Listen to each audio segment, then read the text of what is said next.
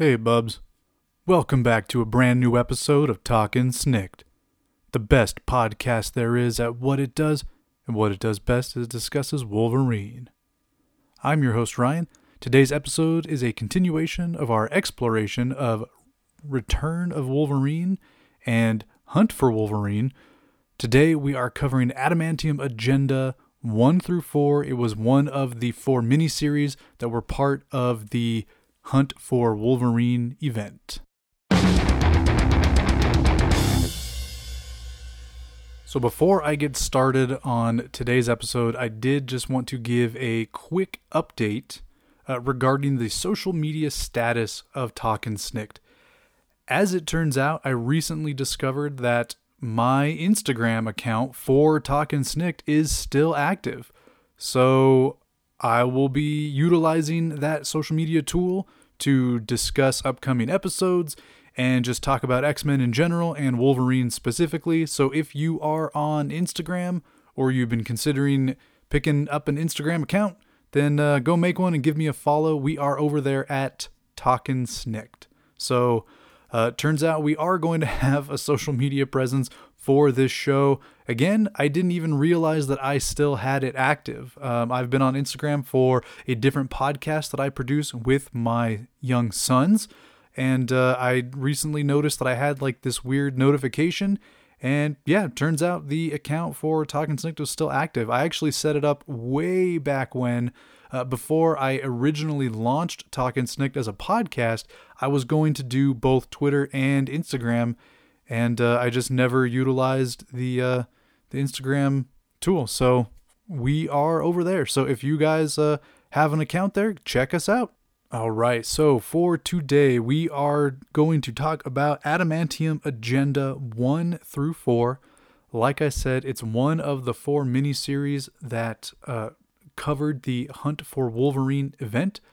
The first episode of this series, we went back through that Hunt for Wolverine one shot. Last week, we tackled issues one through four of Mystery in Madripoor. Today is one through four of Adam- Adamantium Agenda. Objectively, this is probably the best of the four miniseries in terms of story, in terms of writing, in terms of artwork. And I think it's probably my second favorite overall, uh, just because thematically I enjoy the one that we'll be discussing next week probably a little bit more. Uh, but this is, in my opinion, it's objectively the best of the four miniseries. So um, all four issues were written by Tom Taylor. All four were penciled by R.B. Silva. Issue one has inks from Adriano Di Benedetto with R.B. Silva, and then two through four inks just from Adriano Di Benedetto. Uh, colors in issue one were from Jesus Aburtov, and then two through four featured colors from Guru EFX. And lastly, we have letters in all four from VC's Joe Sabino. So that covers the creative team for this miniseries. This is the miniseries that chronicles the adventures of Tony Stark's team that is also currently investigating the whereabouts, following up on leads as to where Wolverine, where Logan is. Uh, the thing with Wolverine is he has been everywhere in the Marvel Universe, and he's teamed up with basically any hero who exists in the Marvel Universe. You know that hero has had at least one team up with Wolverine.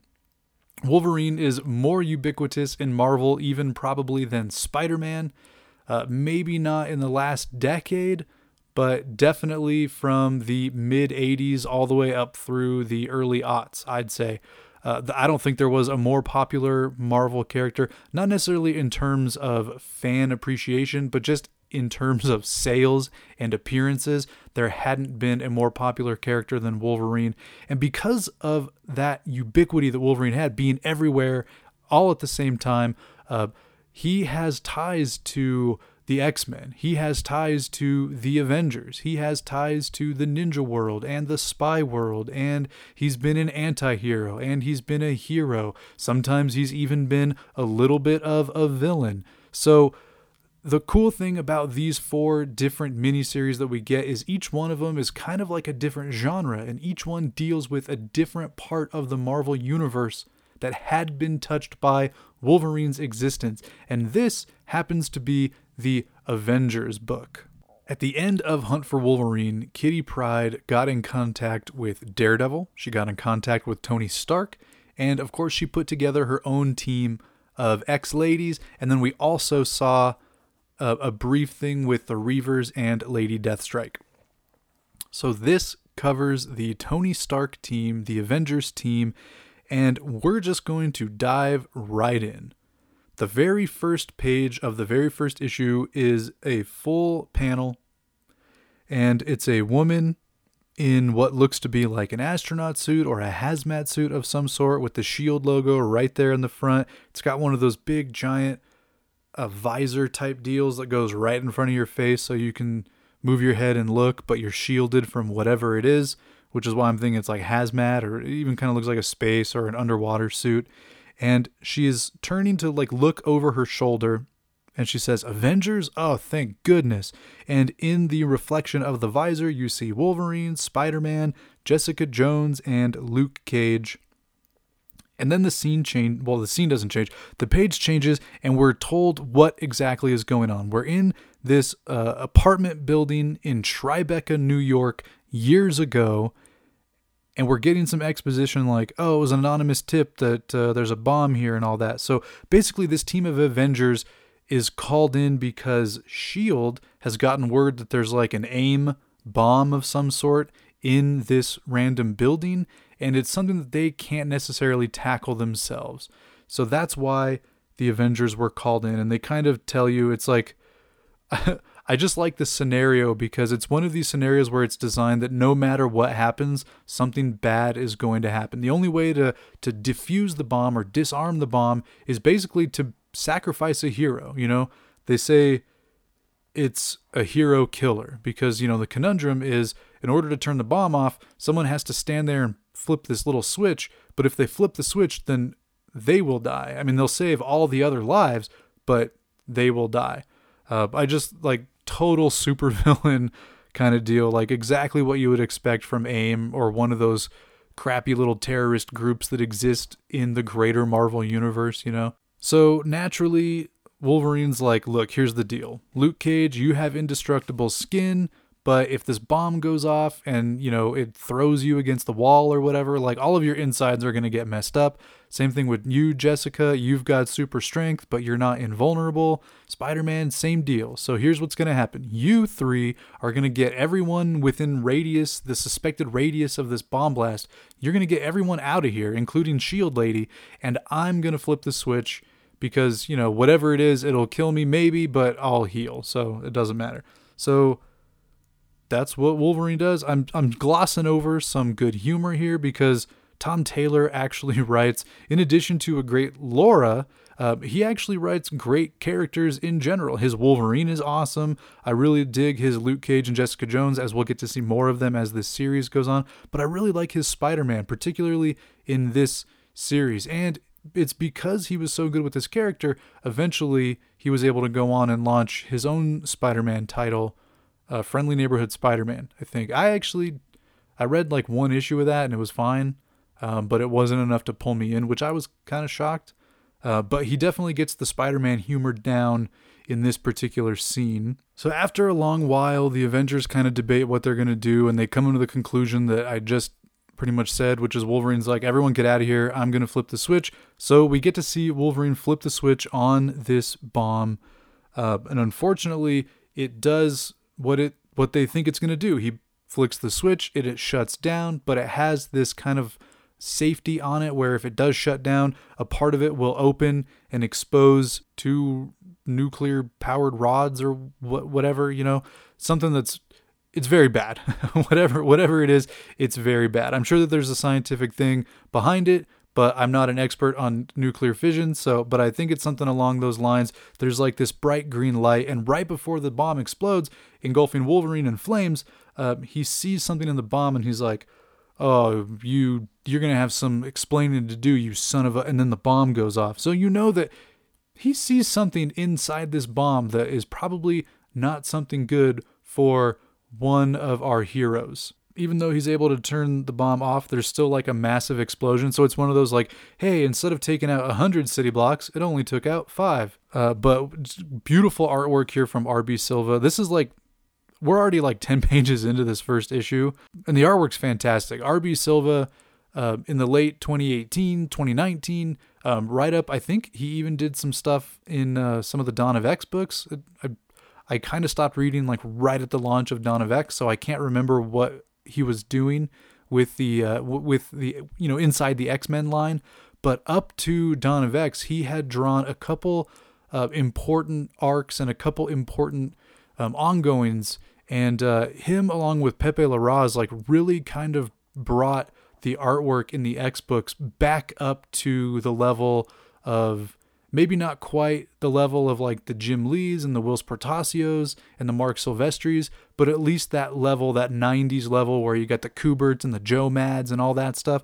Like I would say that this era right before Dawn of X with RB Silva and Pepe Larraz, especially those two, um, really brought the artwork up to the point where you're like, yes, these are some of the best artists at Marvel and they're on the best books. That being said, his Avengers are pretty darn good too. Like his Spider Man is awesome. I love his Iron Man that we finally get to see right after the blast happens and you've got the Avengers just kind of hanging out right at the edge of the blast like perimeter thing. You got Luke and Jessica and Spider Man, and then Iron Man finally shows up. And Silva draws great Iron Man. His Iron Man's fantastic. Anyway, Tony shows up and he's like, "Hey, fellow Avengers, like Wolverine's in there, right?" Jessica just says like, "Yeah, whatever's left of him." And so Tony's like, "All right, it's cool. Um, I'll go, I'll go in and find him."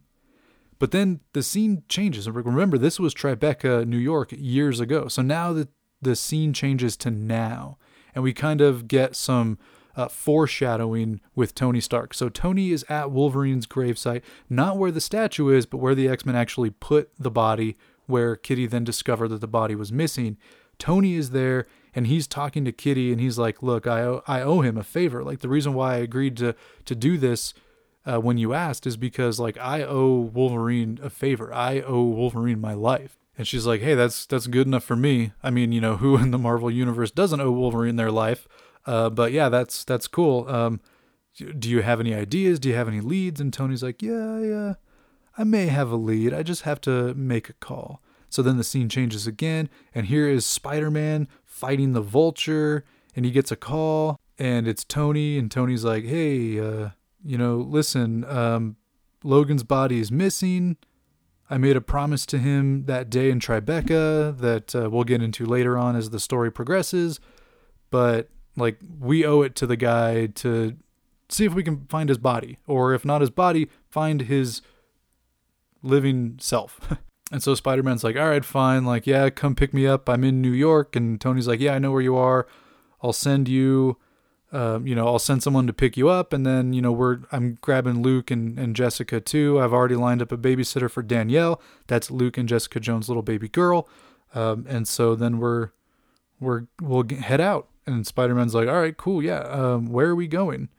And then the scene changes again, and we are now 100 miles off the coast of Guam. I like this. It's like we're in the ocean, and there's this big giant submarine, and then like docked, I guess, like wet docked on like right next to the submarine are like all these pleasure yachts and all these like really fancy speedboats and stuff. And the Avengers themselves are in one of these boats that's going up on the ocean towards the submarine to dock as well. And you got like Tony in a suit and Luke Cage in his typical like yellow t-shirt tucked into his blue jeans. You got Jessica Jones. And then you have Spider-Man also in like a suit and tie and everything, but he still has a Spider-Man mask on. I can't remember why. I think it was Doctor Strange at some point after the Civil War um, where Peter revealed his identity to the world that I think it was Doctor Strange did something where he made everyone on Earth forget Peter's identity as Spider Man. So, anyway, so we got Spider Man here, and he's on this boat with everyone, but he's still got his mask on. And uh, Tony kind of fills him in like, okay, so here's the deal there's this black market And in this black market, they're they sell all kinds of things from weapons to you know whatever personnel, equipment, all kinds of stuff. Well, anyway, uh, I got wind that on this particular black market, they are selling the DNA of a superhero. So that's why we're all here. Um, so everyone put on these these masks, and they're wearing like tiki masks. Anyway, now that they're all masked up, they arrive at the submarine finally, and there's like an armed guard just standing on the top, where the little hole thing is that you climb down. I don't know what it's called on a submarine. Uh, so they they go down in, and like everyone is seen to their own little kind of like uh, private quarters area where they can meet and you know discuss their strategy i guess for this upcoming auction and all that. So while they're there tony pretty much says like hey here's the deal. Um, i'm actually rich and they deal in cryptocurrency and i have lots of that so i'll go out there and uh, there's like a bitcoin joke in here which i think is funny. Like jessica jones makes a comment that she doesn't trust bitcoin and tony's like what are you talking about? Everyone should trust bitcoin yeah, that joke aged well.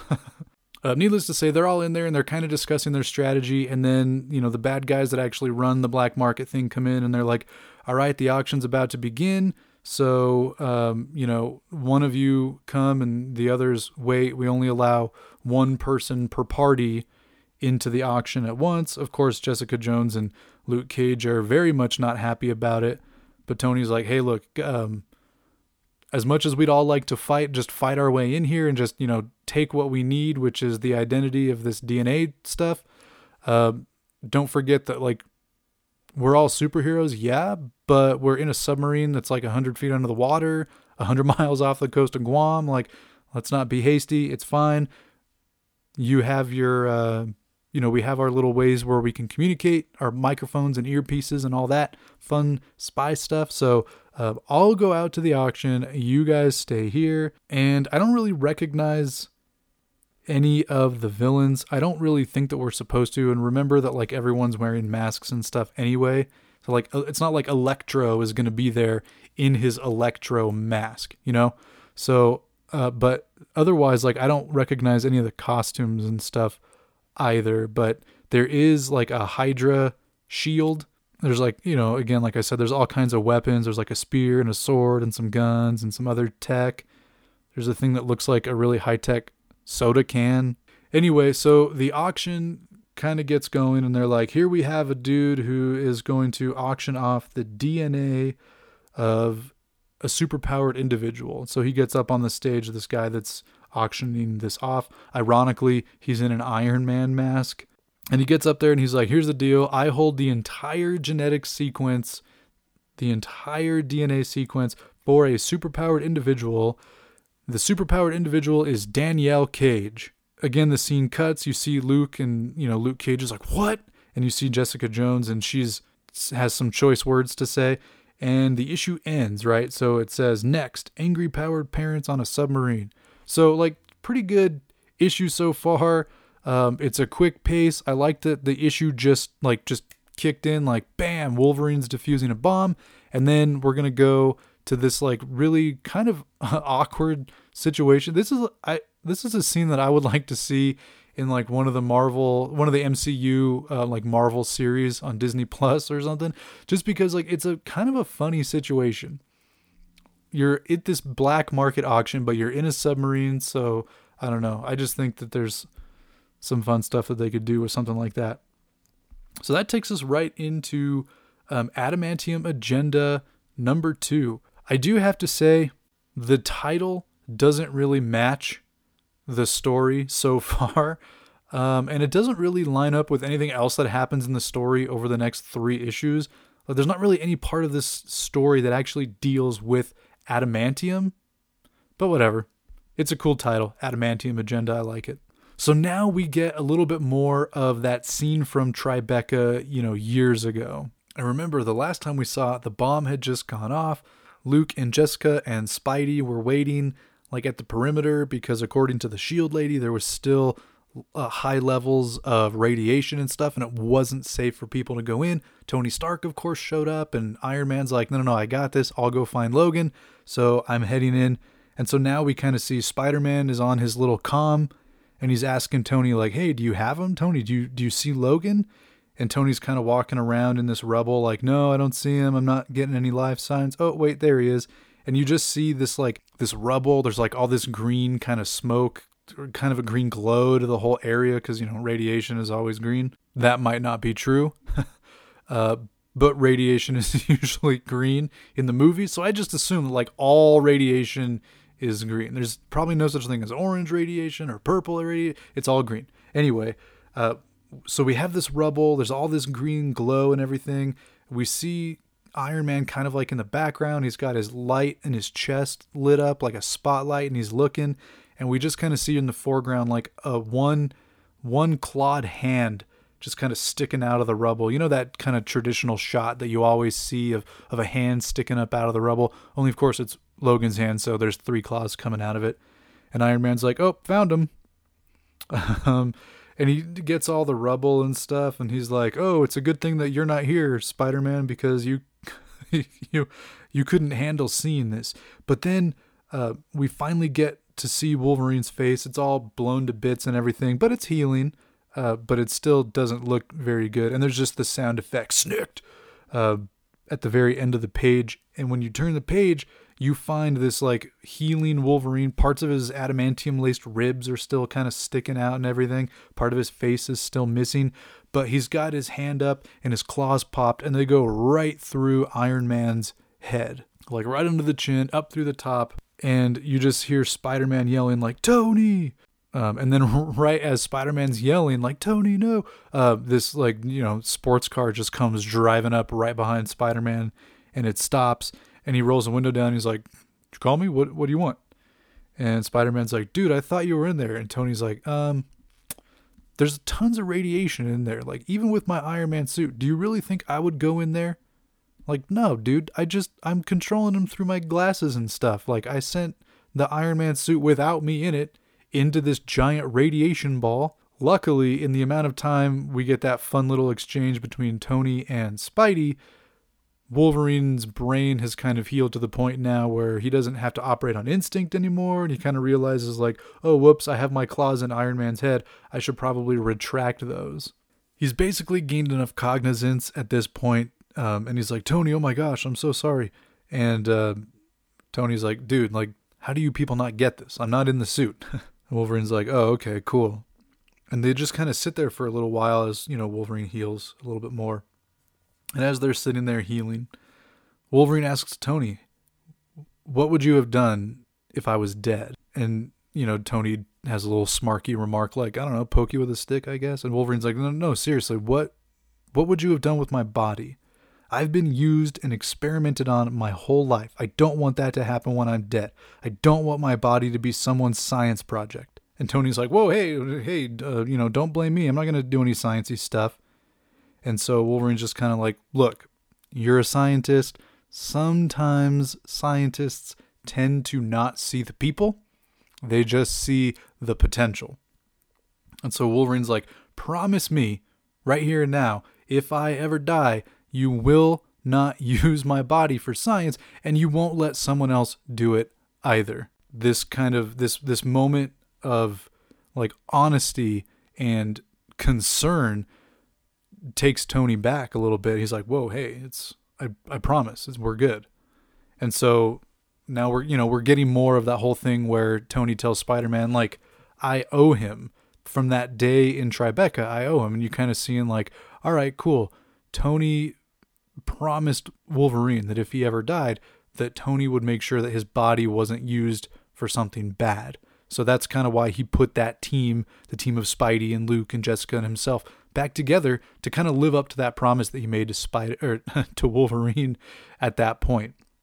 So now that we get a little bit more exposition of the past, we get to go back to the present on this submarine with Jessica and Luke kind of freaking out because someone somehow has their daughter's entire genetic structure, their her entire DNA sequence, and they're going to sell it on the black market. So, of course, Tony, being the good guy that he is, he buys it to make sure that no one else does, uh, because we don't want Danielle's genetics to be manipulated by some supervillain. So, Tony is able to buy it.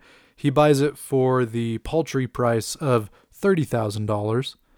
The dude who was selling it is really kind of bummed out. He was expecting it to sell more. But I mean, in all fairness, it is the DNA of a child, and I don't think Danielle actually has any powers. At least not yet. I don't know if she does in, in the Marvel universe now, if they've aged her up, if she's still like a little baby. I think in this she's like a year or two old. Like she's not very old. So anyway, the guy sells it, he leaves the stage, and they're like, all right, you can go back to your cabin later on to complete the transaction. Tony's like, cool, but, uh, you know, I'm going to hang out here in the meantime and, you know, see what else they have for sale. We get some nerd stuff. Someone's selling like an original computer from Berlin in 1938, and I'm not sure if this is an actual computer or if this is like a computer that canonically exists in the Marvel universe. I have no idea, but we get to see a little bit of geeking out between Tony and Peter while they're just completely ignoring Luke and Jessica's freak out. Anyway, um, Tony doesn't end up bidding on anything else, and he is then uh, he returns to the cabin where they go to complete this transaction. And when the seller arrives inside the transaction or inside the cabin to complete it, uh, someone else shows up. Someone who had been, I don't know if they were invisible or if they just like tele- happened to teleport right in to the bunk or what. But who else would show up but Mr. Sinister? Ex villain extraordinary. One of my favorite X Men villains. Um, although I think I prefer 80s, 90s Mr. Sinister to current, like, I don't know. We have like this take on Mr. Sinister now where he's just this very eccentric kind of weirdo. Um, it's not my favorite take on the character, but in the right context, it works pretty well. And so here he is showing up, yelling, You! And the dude who had the genetic structure in the first place is like, Whoa, Sinister, wait, no. Uh, but before he can really explain why he stole this genetic sequence from Mr. Sinister, Sinister shoots uh, some sort of an energy blast and unfortunately punctures the hull of the submarine. So maybe he didn't know they were in a submarine. I don't know. But obviously, their cabin that they're in immediately starts flooding, and Spider Man and Jessica Jones and Luke Cage are kind of stuck here to try to plug this hole. And the best thing that they could think is Jessica grabs Luke Cage and she shoves him up against the hole, in the hole, ironically, and then Spider Man just like webs him into place. Uh, I, I don't know. I just really like this moment. They're like, crap, we need something indestructible. Oh, I know. Luke Cage's skin is indestructible. We'll just use him to plug the hole. And then, uh, you know, Spider Man's webs to kind of fill the gaps in the meantime.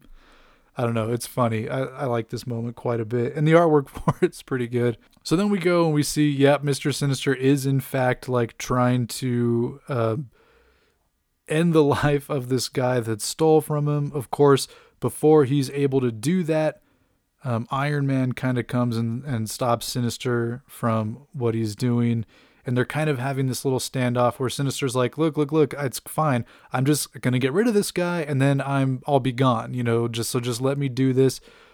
Um, and then Iron Man's like, "No, you don't understand. If you do anything to him, you're gonna like we need to get this submarine up to the surface before we do anything. So just wait a minute." And um, a, mysterious female figure enters into this hallway thing where they are, and she just says like, "Hey, I listened to Iron Man." If I were you. And Sinister just asks like, "Who who the heck are you?" And she starts to take her mask off, and then we get like a panel of blackness, and we just see the word "snikt" in all red. And it turns out it's Laura. It's X23. It's the all new Wolverine. And she just pops her claws and uh, relieves Mr. Sinister of his hand that he was using to uh, hold this goon in place. And you just see Spider Man and Jessica are kind of watching from in their cabin. And Spider Man states the obvious for everyone and says, It's Wolverine. And then the issue ends and it says, Next, the database. So um, I guess the plot here is about to thicken.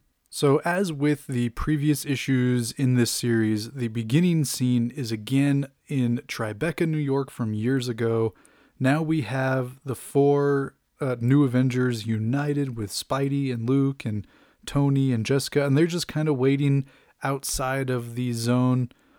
Um, the shield scientist is here saying like it's cool. Um, the radiation levels are almost stable. It looks like it was actually designed to stabilize rather quickly, like it was done by design. Tony just kind of confirms like, yeah, it, you know, Iron the Iron Man suit is with Wolverine at ground 0 and like we can confirm it's it's also almost stabilized in there as well. We go back to the scene where uh, you know Tony and Logan are just kind of sitting amidst the rubble as Wolverine's body heals up from just taking the brunt of this explosion and uh, they had just had their conversation where Wolverine's like, "Hey, you know, if I die, make sure no one does anything with my body." Tony's like, "Sure, I promise." And then in the meantime, now we kind of get some more. Wolverine's like, "I'll keep your secret," and Tony's like, "What secret? What are you talking about?" Wolverine's like, "The bomb that blew up when it opened right before it exploded. I saw this was a Stark Tech bomb or whatever the company's called, Stark Industries, Stark Tech." I don't remember, but he's like, You built this bomb. But before we can see Tony deny that it was his bomb or anything like that, we go back to present day. We go back to now. So they re- they revealed a little bit more about whatever this promise was. Like, why did Tony owe Wolverine? Because he sacrificed himself? Well, I mean, not really. Heroes sacrifice themselves all the time. So it was a lot more than just Tony promising Logan that he would look after the body. Tony told Kitty, I owe him. So there's something else, more to it, right? So now we get one more piece. Okay, Wolverine didn't just sacrifice himself, he sacrificed himself because of this Stark bomb that, that blew up. And so now we get to see a little bit more.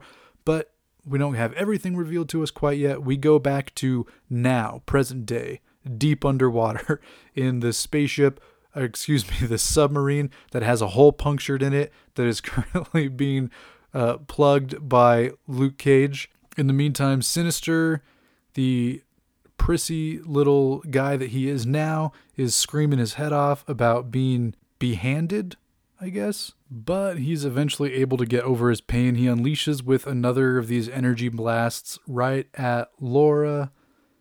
And so Iron Man and Spider Man and Jessica Jones have to go to work. Iron Man's like, dude, he's gonna poke a hole in, a, you know, a, he's gonna poke another hole. This is ridiculous. And they're able to finally subdue him. Spider Man's able to just kind of web him to the wall. Jessica Jones is able to come over and, um, you know, clock someone, and it almost knocks him out, but he releases with yet another blast. Iron Man kind of jumps in the way and pushes Jessica out of harm's way as well. And so now, with these Avengers kind of out of the way. Sinister tries to make a move towards the scientist person again who had stolen from him. but before he could do anything, uh, Laura has already recovered from the first blast that she took and she behands him again. So now he's got both of his hands gone. And now Laura's like, all right, try to shoot us with a blast now. You don't have any hands. And uh, Sinister realizes, I guess, in this moment, well, that he's finally beaten and like teleports out of the submarine. So Tony and the rest of the Avengers are then able to get the submarine back up to the surface before it sinks. They save the day and they actually get picked up in the middle of the ocean by a helicarrier. So I don't know which of the Avengers like kind of or yeah, which of the Avengers tipped off Shield that that's where they were, but good news is they get to the surface and there's a helicarrier there waiting for them. So they take all these supervillains and people who are part of this black market deal, they take them all into custody and they decide, "Hey, let's figure out how this guy had Danielle's DNA." So they decide to interview this guy, and he like immediately tells them like, "My name's Declan Fay. I worked for Mister Sinister. He has a database of like everybody's genetic sequence on Earth in it, and uh, you know I stole what I could and I tried to sell it on the black market. Like, so sue me." He's like, but you know, you guys are promising to keep me safe from Mr. Sinister. Heck, I'll tell you everything you want to know. I'll even tell you where it is. So now the team of Tony, Luke Cage, Jessica Jones, Spider Man, and Wolverine, Laura, uh, decide. All right, cool. Let's uh, let's follow up on this lead. This guy says that uh, there's a DNA database and it's got like pretty much everyone's DNA in there. So uh, let's go check it out. So we actually get a pretty cool little sequence. Tony is actually familiar with the island where this base thing is on, and he's like, I know there's a base here at one point, and if Mr. Sinister has moved into it, we can expect all kinds of booby traps and stuff. So this is going to be our plan. And he actually gets super suits for everybody. So you got all new Wolverine in a suit, you got Jessica and Luke and Spider Man in their own, you know, Iron Man suits and stuff. And they enact the plan and they get to the base. They sneak on into this base. When they arrive, despite having snuck onto this base and enacting this plan, they actually find like Sinister's defense forces, I guess, um, like kind of already waiting in their Iron Man suits. They're actually able to make pretty quick work of these guards after they, you know, break through this line of defense and they find the the big double doors that are kind of blocking this. I guess lab. It's Mister Sinister's place, right? So it's probably got to be some sort of a lab. Uh, they break the doors. They get inside. They, they, it's empty. They find it empty, and it's just this giant, massive database and they realize that it's a database that contains the DNA sequence, the entire genetic DNA sequence of every living person on the planet. So somehow, Mr. Sinister has gotten the DNA to every living person on Earth and has compiled that information into this massive database. And that ends the third issue of the series.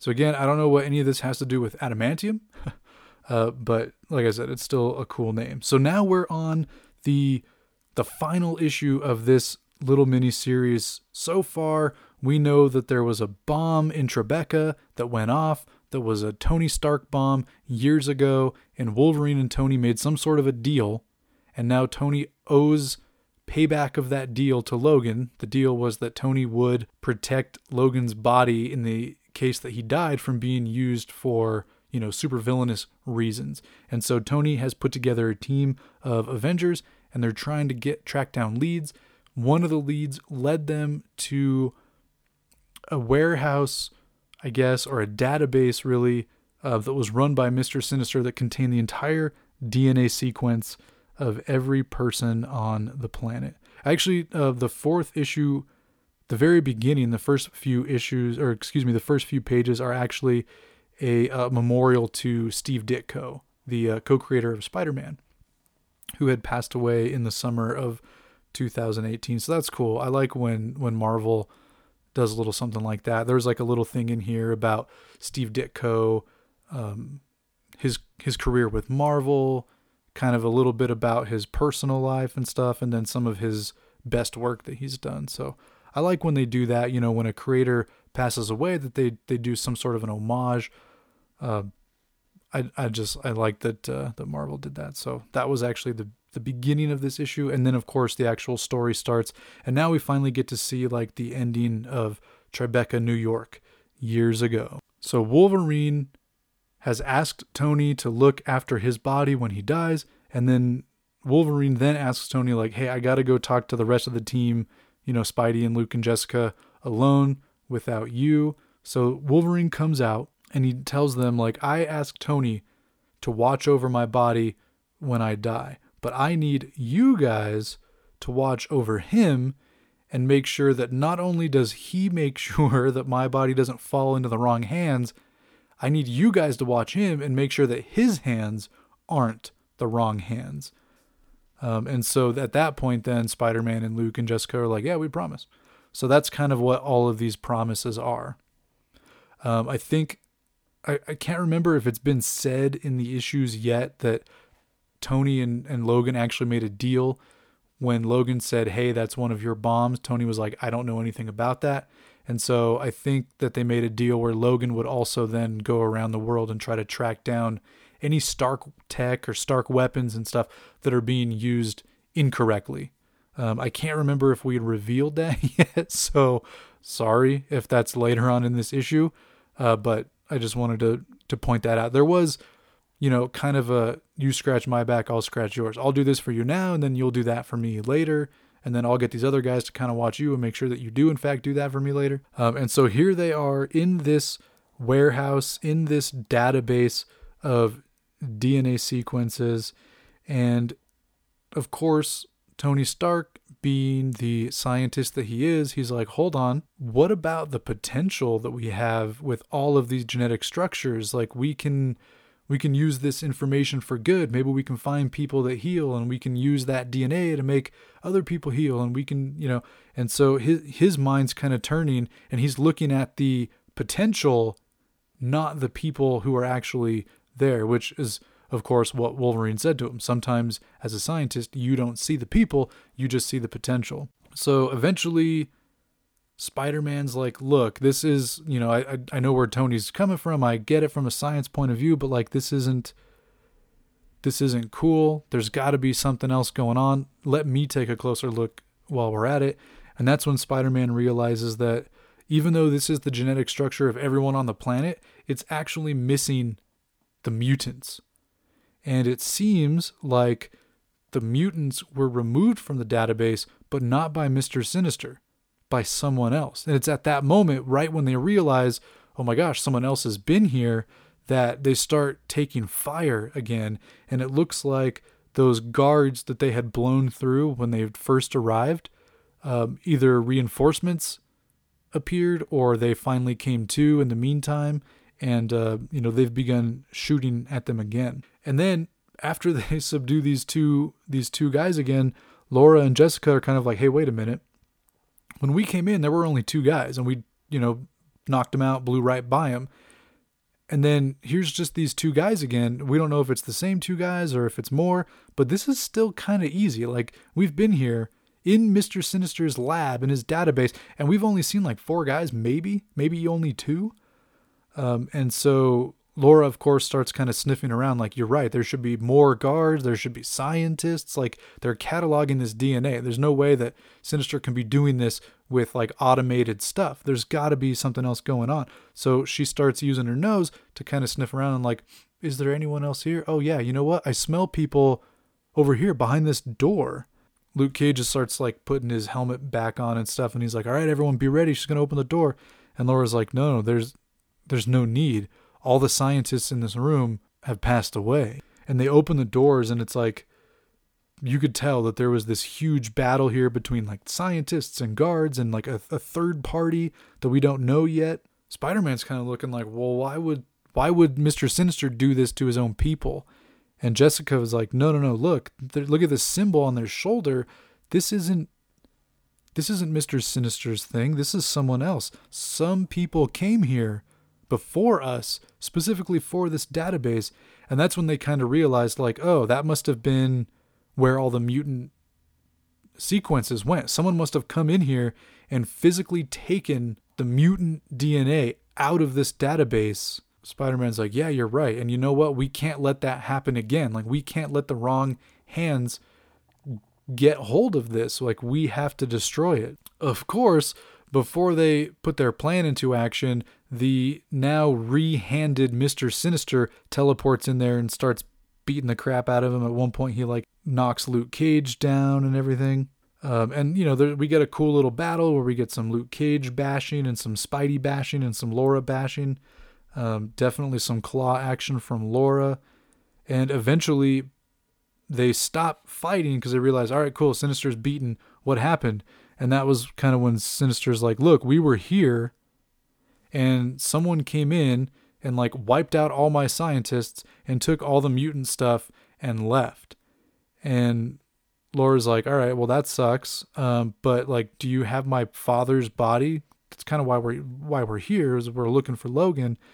And Sinister's like, no, I, I don't need it. I have his DNA already. It's it's in my database, or at least it was. All the mutant stuff's been taken. And so now they're like they've beaten Sinister and they're like, all right, cool. We are Um, you know, it's time to destroy the database.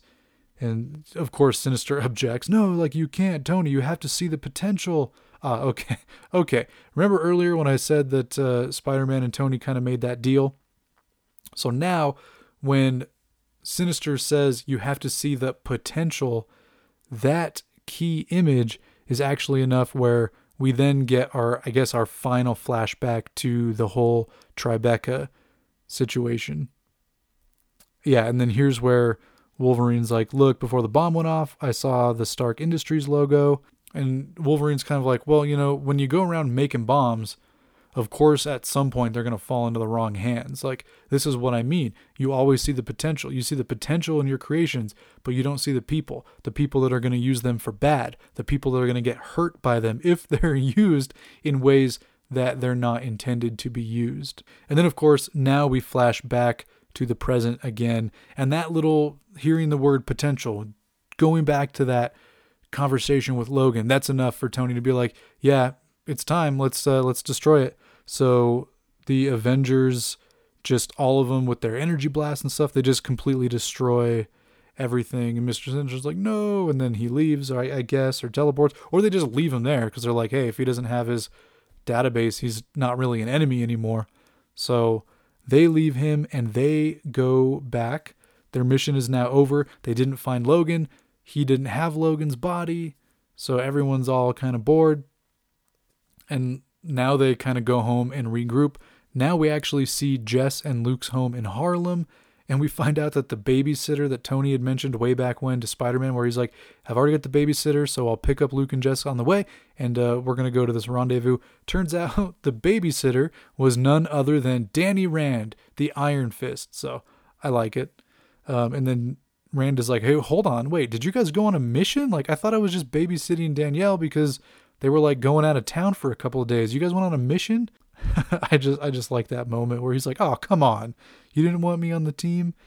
Um, in the meantime, Tony Stark's like, "Oh, hey, um, by the way, Laura, I have some information. When I was taking a peek at the database, I I noticed something about your DNA." And Laura's like, "Yeah, I know. I'm a clone of Wolverine. Like we've been over this." Tony says, "No, you're not just a clone of Logan's. Sarah's DNA is all through you. You're not Logan's clone. You're as much Sarah as you are Logan. Sarah Kinney was your mother. So if you recall, listeners, bubs, um, back in the early days of this podcast, I covered, I had a whole month for Laura, and I covered her earliest appearances in the comics as well as her earliest appearances in the X Men Evolution cartoon, just because Laura is an awesome character, and I wanted to make sure that I covered all of her origin that I could because her origin is pretty cool. Um, it's a clone of Wolverine, but like up to this point, every time there'd been a clone of Wolverine, it had been some weird evil thing, and it had only been like part Wolverine, cut like Albert, for example, where you get like uh, the biological material was cloned from Wolverine, but he's also a robot. Well, he's like a cyborg and stuff. And we've had other um, stories like that with Wolverine. But if you if you recall, I covered um, X23 Volume One way back in episode 16 of the show. That was X23 Volume One, one through six, and in that um, in that volume we find out that what happened is members of the facility got genetic material from Wolverine and they weren't able to make a a straight clone because the Y chromosome that they had was damaged. So the storyline was they took his X chromosome and they cloned it. They made two X chromosomes and by doing that they made a female clone of Wolverine in a lab in a petri dish. They were able to mix it all together and get, you know, a full genetic sequence out of that. And then once it was like an embryo or whatever, they implanted that embryo into Sarah Kinney and she was then able to grow this clone as a child and do all that.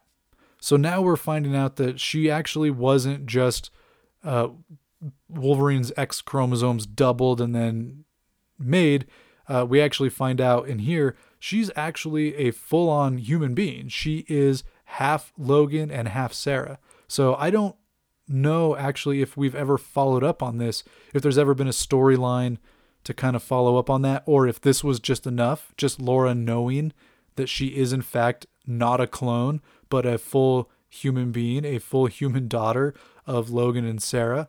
Um, I don't know if they just left it at that because they're like, hey, that's enough. Laura knows what she needs to know, or if they ever went back and explored it. I'm, I'm not sure, but I like that idea that she's not just a clone. She is, she's an actual human being. She's a real person.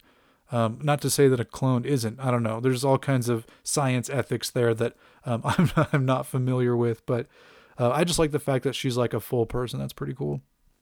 And then Tony drops one more kind of bombshell before the whole story ends, where he's like, hey, you know what? Um, one of the other DNA structures I found was for a member of the X Men. And it turns out that this, this person um, isn't a mutant. This person was modified to appear to be a mutant, but they're not. And Laura and Spidey and Jess are like, well, what does that mean? And Tony just says, I think the X Men have a sleeper agent. So again, I'm not, I don't remember if they ever addressed this. I don't believe that any of this stuff is brought up in Hunt for Wolverine Dead Ends, or if they ever get to it like as part of Dawn of X, where we find out who the traitor is or who the sleeper agent is or whatever. But yeah, I just I like that there's a little some last bit of mystery. They close out the storyline that we got with a little extra stuff. That's the end. You know, it just says to be concluded in Hunt for Wolverine Dead Ends number 1. So that is Adamantium Agenda. Like I said right before we started breaking these issues down, I feel that objectively this is probably the best series. Um, it's the best story wise. Um, it's the best uh, art wise. Um, the writing, I think, is at least tied with one other series, the series that we'll discuss next week, which is my personal favorite.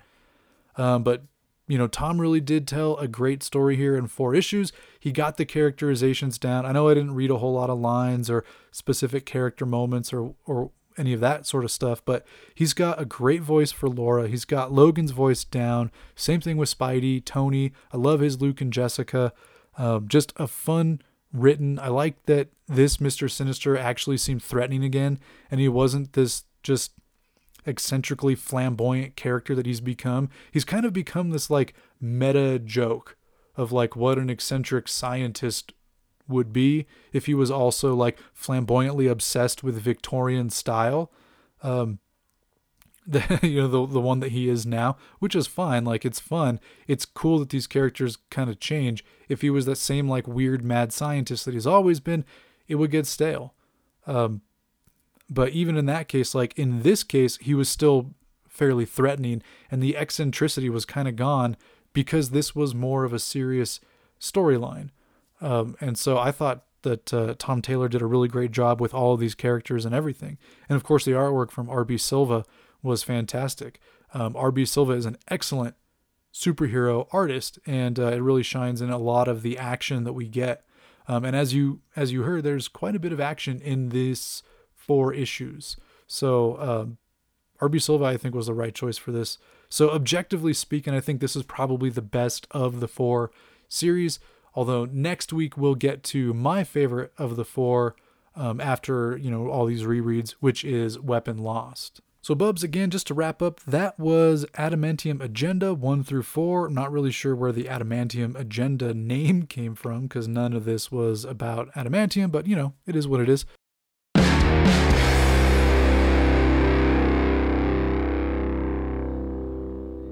Don't forget to jump onto Instagram and follow at Talkin' Snikt uh, where we're just going to keep the conversation going. We can talk about Wolverine. You can get updates for upcoming episodes, things like that, links to what have you.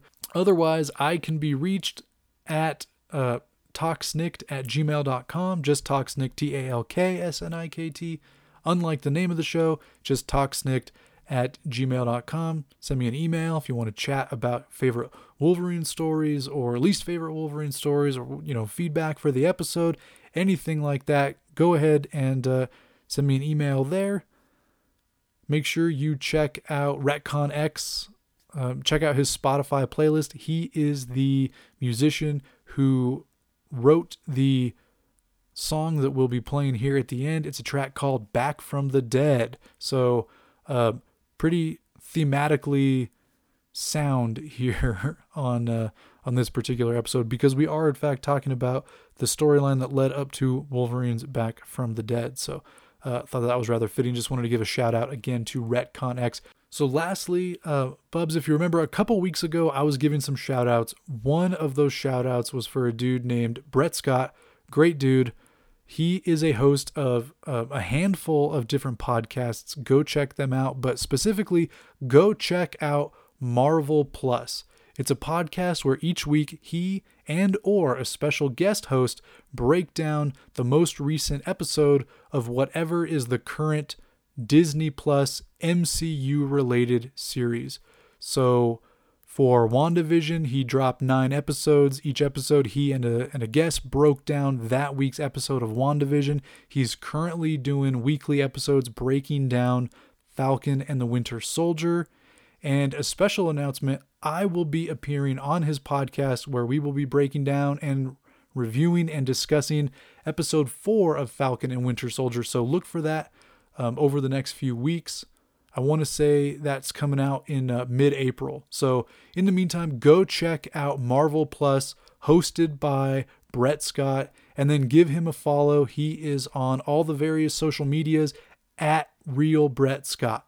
So, I think that does it for this week. Tune in next week as I cover Weapon Lost issues 1 through 4 from Charles Soule and Matteo Buffagni. Until next time, Bubs.